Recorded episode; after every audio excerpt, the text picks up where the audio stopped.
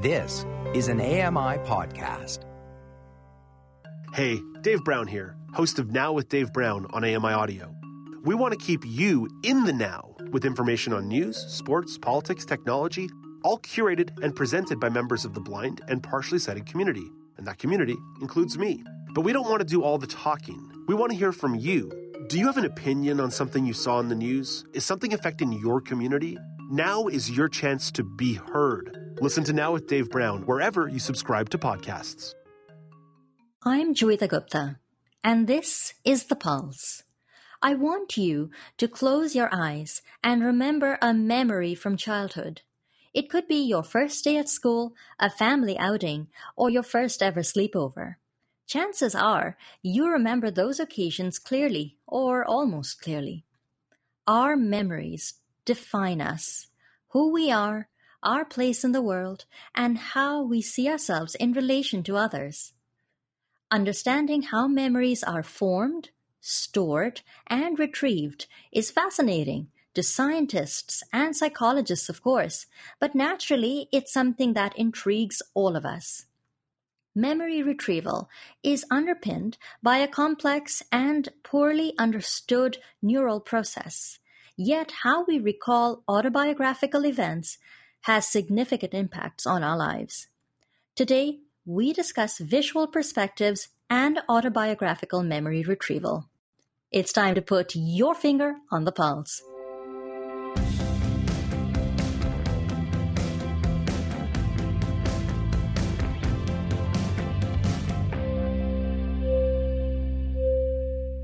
Hello and welcome to the Pulse on AMI Audio.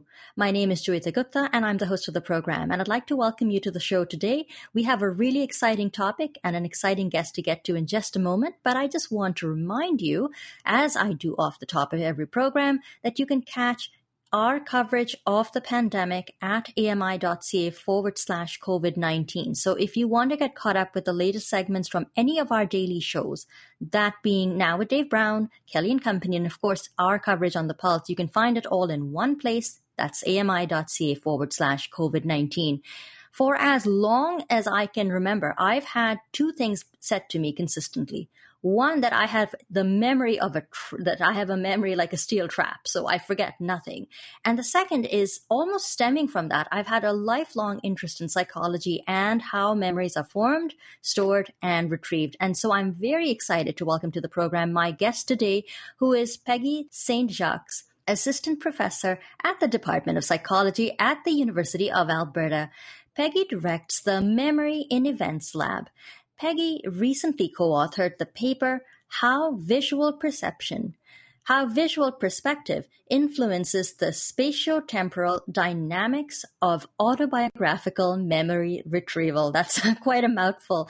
Peggy, welcome to the Pulse. It's really great to have you on the program. Hi, it's it's so great to be here talking about my research. Yes, it is a fascinating line of work that you're doing. Uh, now, a lot of us are non psychologists and non scientists. So I'm going to start it simple and ask you to define spatiotemporal dynamics and autobiographical memory retrieval. What do those terms actually mean? Sure. Um, let's start with the second term. That's a little bit easier to explain. Um, so, by autobiographical memories, what we're talking about are a particular type of memory so, our memory actually can involve many different types, like memory for riding a bicycle, memory for facts, uh, our semantic knowledge. So, what we're talking about with autobiographical memory is what most of us would think of, though, when we think of memory. So, these are events from our personal past. So, it could be something as insignificant as, you know, what you ate for breakfast this morning, or a really important event from your personal past, like a wedding or a birthday, and so on and spatial temporal dynamics. So what does that mean? Yeah, so uh, what we know about when we retrieve autobiographical memories is that they um, they they take a few seconds. Um, so usually, you know, when we get a cue when we're trying to think back to a particular memory, um, we might first need to kind of search for our memory and reconstruct it. So let's say I gave you a really neutral cue like the word table and I asked you, you know, think of a memory from your past related to that. Maybe you start to think of, you know, a, a time where you bought a table and had to put it together. Um, but you need to first kind of find that memory. Um, and then once you've found a particular memory, then you can start to elaborate on it, to put in all the, the rich details that is going to make you re experience that memory. And so in mm-hmm. this particular study, we what we wanted to do is to tease apart kind of those different aspects of the way that we remember. Mm. And one of the things that is so intuitive to the way that we remember is the visual perspective. It's so uh, ubiquitous that I don't think a lot of us understand that there might be different visual perspectives when we experience the recall of a memory. What are the different ways in which we can remember? Yeah, so it's it's so automatic to us, um, but when we remember something, it always comes with a visual perspective. One perspective might that we call the own eyes perspective this is where you're kind of re experiencing the memory again from your first person perspective. So, from your own eyes, as most events are typically experienced. But we can also see ourselves sometimes in the memory. And that's what we call um, having an observer perspective. So, this, I like to think of this as a difference between, you know, looking at a photo of yourself um, versus uh, adopting your own eyes. So sometimes you have photos of memories from your past where you're in the photo. So that's what we're talking about with the observer perspective. I know that this, what I'm about to ask you, is probably covered in a full year psychology class, but bear with me and just try to explain to us what parts of the human brain are responsible for encoding, uh, storing memories, and of course for retrieval. Yeah, absolutely. Um, so we've known for a long time that one region in the brain in particular, called the hippocampus, is really important for both forming new memories and uh, storing them, at least very vivid memories. Uh, and that work comes from work with amnesic patients who had damage to that region. Since we've been able to look at healthy brains and to put people in the functional magnetic resonance imaging scanner or fMRI, we now know that when you retrieve a memory and when you code a memory, it also recruits other regions in the brain. So it in, uh, recruits a wider network of regions that are all connected to the hippocampus. Mm-hmm. And so is it very complicated when you run these fMRIs? Is it complicated for you to try and discern patterns of brain activity when, when we talk about the visual perspective in looking at uh, your own eyes perspective versus an observer perspective. What is it that makes looking at these different perspectives so challenging from a researcher's point of view? Yeah, well, one of the challenges here is that this is an internal process. So if I ask you to adopt an own eyes perspective or to adopt an observer perspective, it's can be quite difficult for us to know that you're actually engaging with that task and that you're successful in doing that. And so that's where, you know, looking at the brain activation can help us because we can look at differences in the brain when you're engaging in that internal type of uh, process. Mm-hmm.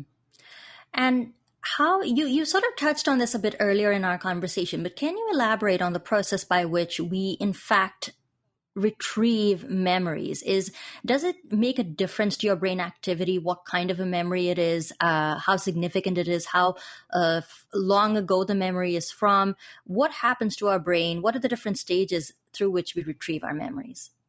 Yeah absolutely. So there are differences depending on how that memory comes to mind.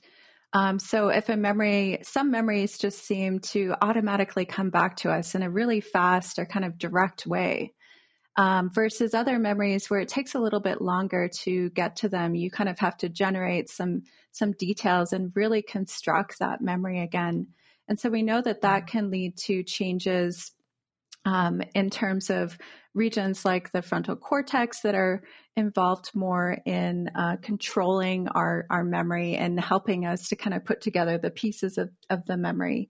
Um, we also know that there are pretty big differences between recalling a very recent memory that has you know that rich sense of visual information a sense of re-experiencing or reliving that particular memory that might be really fresh in our mind um, versus a more remote memory and so we're, mm-hmm. what we're starting to see is that uh, so there's actually been quite a big debate in the field about you know, which regions are involved in the brain in terms of recent versus remote memories, with some people suggesting that the hippocampus was always involved for both recent and remote memories, and other uh, researchers debating that no, uh, after some time has passed, other regions outside of the, the hippocampus and the, the neocortex come online.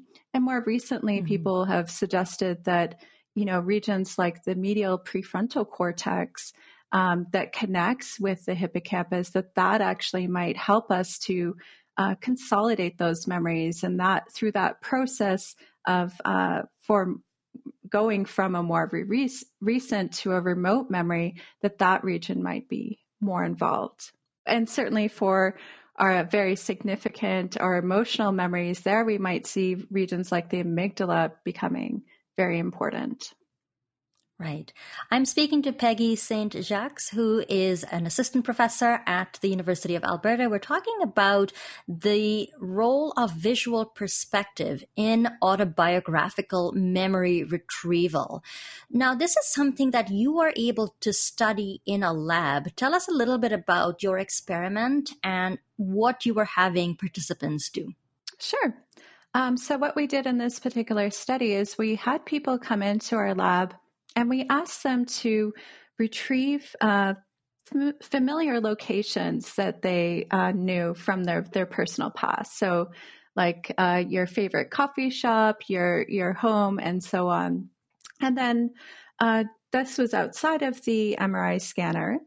And then we asked them to go into the fMRI scanner and we would present them with those familiar locations and ask them to recall a particular memory from their personal past. So, something mm-hmm. that occurred at a particular point in time. Um, and that was a unique event that happened at that familiar location.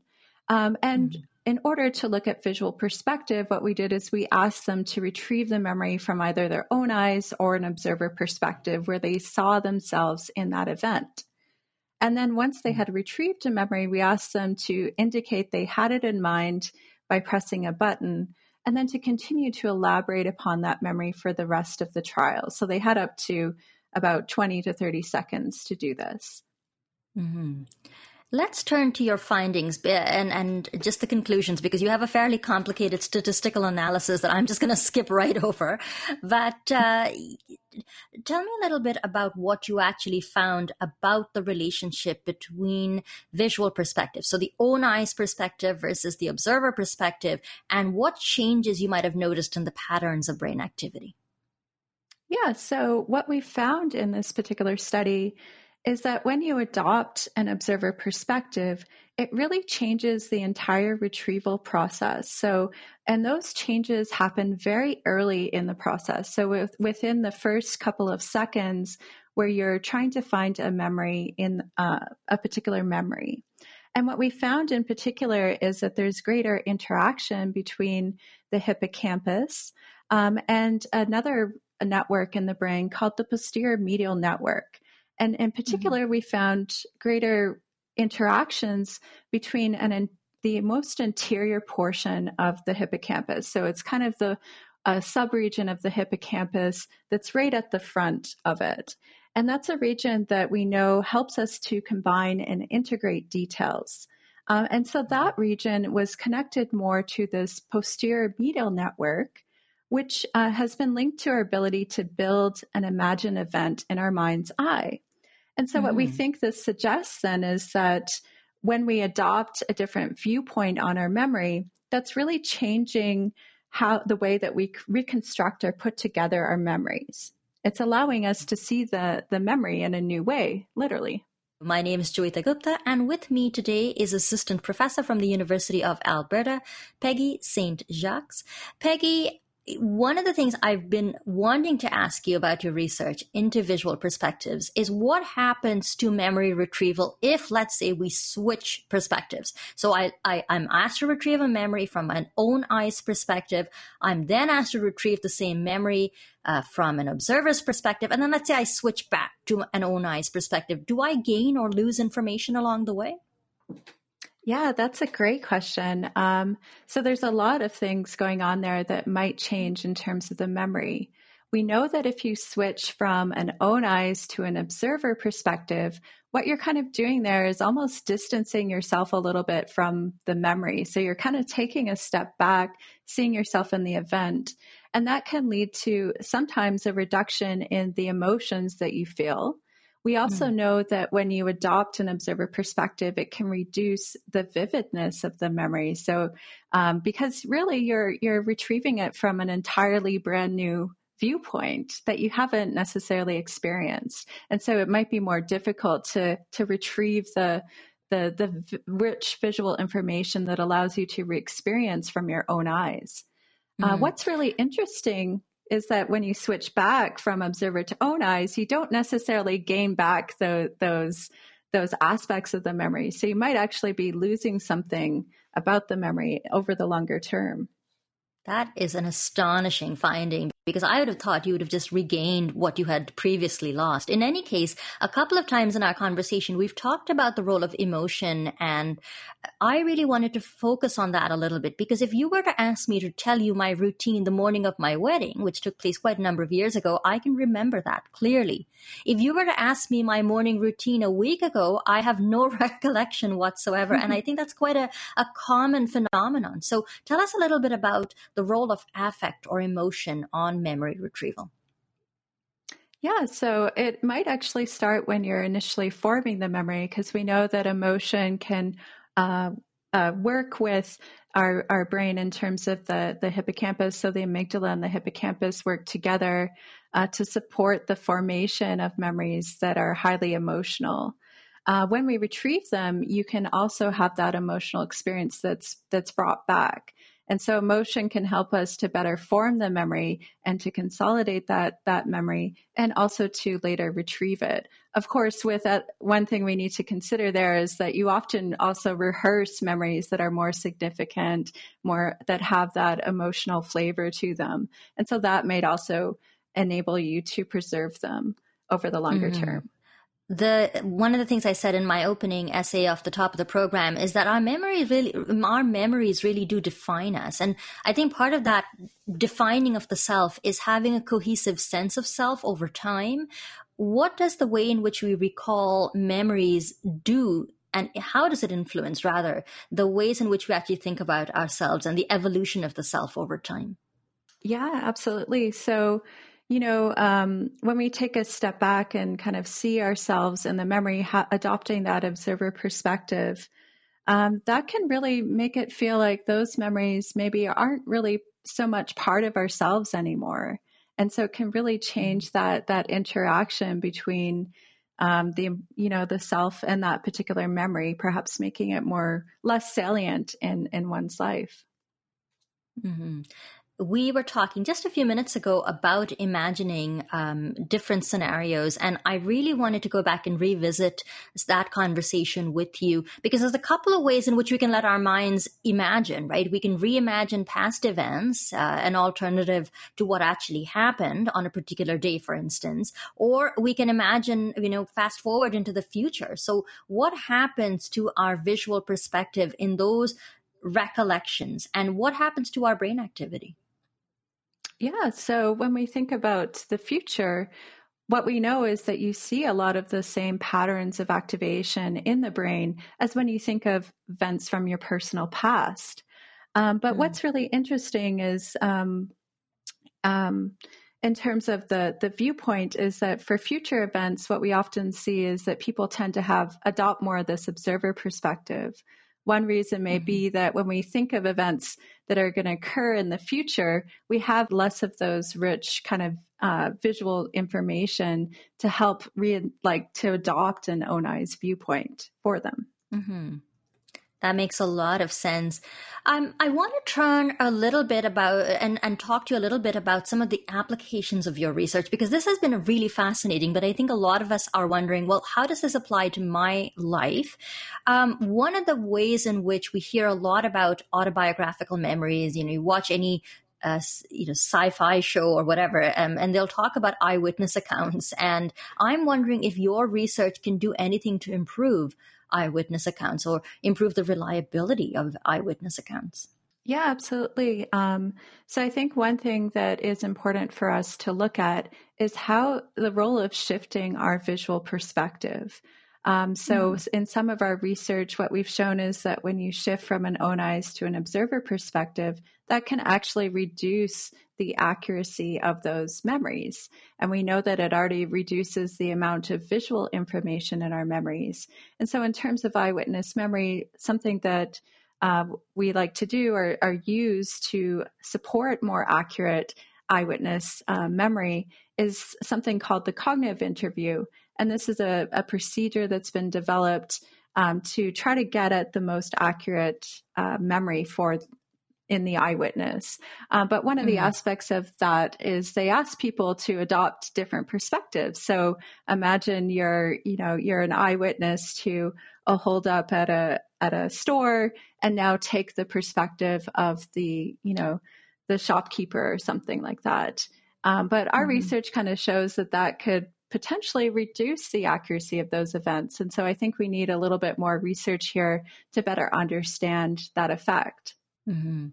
I'm speaking to Peggy St. Jacques, who is an assistant professor at the Department of Psychology at the University of Alberta. Sticking with some of the application of your research, uh, we know that there are a lot of uh, mental disorders. Um, so I'm looking now at asking you about some of the clinical applications. Are there things like depression or anxiety that might be treated if we better understand the formation of memories and their retrieval? Yeah, absolutely. So, um, in terms of lots of mental disorders, what's really interesting is that they often have impairments in the perspective of their memory. Um, so, mm. if we think of something like PTSD, for example, often when people think back to those trauma memories, they tend to adopt more an observer perspective on those events. And so it's interesting mm-hmm. because the idea that adopting a different perspective can serve an emotional regulation uh, process. It can reduce the amount of negative emotions that people feel. But on the other hand, you know, it doesn't seem to be working so well uh, with people with mm-hmm. PTSD because they're still experiencing those emotions. And so I think we still have a lot of work to understand the role of perspective, not only when we retrieve memories and remember, but also potentially when we're initially forming those events. Um, so, do mm-hmm. we kind of experience, uh, you know, some a good example of this is when you give a public uh, speech sometimes you're starting to think about oh how do i look like from the you know the audience's perspective? And you're starting to get nervous and anxious and you're almost adopting an observer viewpoint during the mm-hmm. formation of that event. And that's the piece of the puzzle where we don't quite have a lot of information yet Right. Those almost those out of body type of experiences, right? Um, let me ask you a little bit. Mm-hmm. I, I know I'm going out on a limb here, but I'm going to ask you anyways. Uh, we, I think all of us know people with dementia. Uh, we know that it's uh, a, a, something that is growing in severity. Um, lots of people affected by it. Do you feel that some of your research might help to slow down the spread of dementia or even reverse dementia? Is there something in the way in which we ask people to recall that might make a difference to people living with dementia? Yeah, that's a tough question. Um, I mean, I think in terms of visual perspective, there's still a lot we don't know about how that changes as we age. There's only a few studies that have looked at this question, and they've kind of suggested that, you know, just even in healthy older adults, that there's already some changes in the ability to adopt these different perspectives. Um, so I think we still have a lot of uh, work to do there. Mm-hmm. Throughout this conversation, we've talked about visual perspectives. Um, so let me pose another question to you. I mean, I am blind. Uh, a lot of the people listening in the audience might also be either fully blind or uh, partially sighted. How do we understand visual perspectives when we think about people who are blind or partially sighted? Does it change the way in which we recall memories? Uh, do we know if there are different brain patterns that are activated? What can you tell us about that? Yeah, absolutely. So, our, our we know that visual imagery um, is so important for our ability to retrieve autobiographical memories. Um, and mm-hmm. there is some work showing that you know people who aren't able to recall, you know, ha- to have visual images in in the mind's eye, that they show impairments. They're not able to re-experience or remember those autobiographical memories as deeply as somebody who does have that ability. Um, I think it's there's still a lot of work to do in that area as well. That's quite fascinating uh, to understand. Um, and I'd be curious whether about you, whether you have a, a, viewpoint when you think about your own memories of the past. And there may be multiple, you know, ways that we can get uh, to viewpoint that don't even require perhaps uh, visual imagery. Well, that was my point exactly because yes, when I because I was reading over your paper and I was thinking back to my own memories, and I do tend to experience them from an own eyes perspective, and there is a degree of visual information that I get, but it's maybe not detailed as someone with 20/20 vision, but maybe there's a a, a way in which we can explore because I can almost remember things like uh, the heat on my skin or the sounds in the room. So, is there a, a room here for further exploration and research? Oh, yeah, absolutely. And that's one thing that we're quite interested in our lab is understanding kind of the individual variability here because you know not everybody uh, has great visual images and how does that impact then the the viewpoint of the memory and, and more widely the memory itself in terms of how we're able to recollect well, it has been really interesting, dare I say, memorable speaking to you. Thank you very much for being on the program. Uh, thank you so much for having me. That was Peggy St. Jacques, Assistant Professor at the Department of Psychology at the University of Alberta and Director of the Memory in Events Lab. We talked about her paper that uh, looked at the relationship between visual perspectives and the retrieval of autobiographical memory. I would like to remind you that if you'd want to go over our podcasts for this episode as well as any of the episodes we've aired in the past, you can find them on your favorite podcast platforms. This is such a fascinating area of research. There are so many wide ranging impacts for people, everything from the ways in which we treat dementia, clinical depression, and so many research possibilities as well. What does it mean for the recollection of memories for people who are blind or partially sighted? So I really enjoyed my conversation, and I would encourage you to head on over to ami.ca forward slash on the pulse. I'll have a few remarks there as well. I'd like to thank Peggy St. Jacques for being on the program today. Thanks also going out to our content development specialist, Jim Crisco, who sent the story our way. Our technical producer for The Pulse is Nasreen Abdul Majid. Andy Frank is the manager of AMI Audio, and Paula Deneen is our technical supervisor. Thanks a lot for listening, and have a wonderful rest of your day.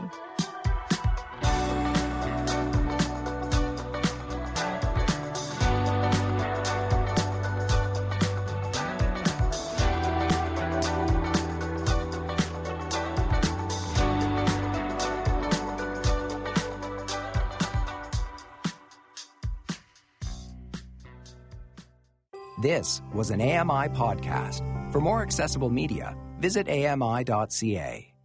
Hi, I'm Red Sale, inviting you to download the latest episode of My Life in Books, where internationally acclaimed authors discuss their lives, their work, and three books that have resonated with them.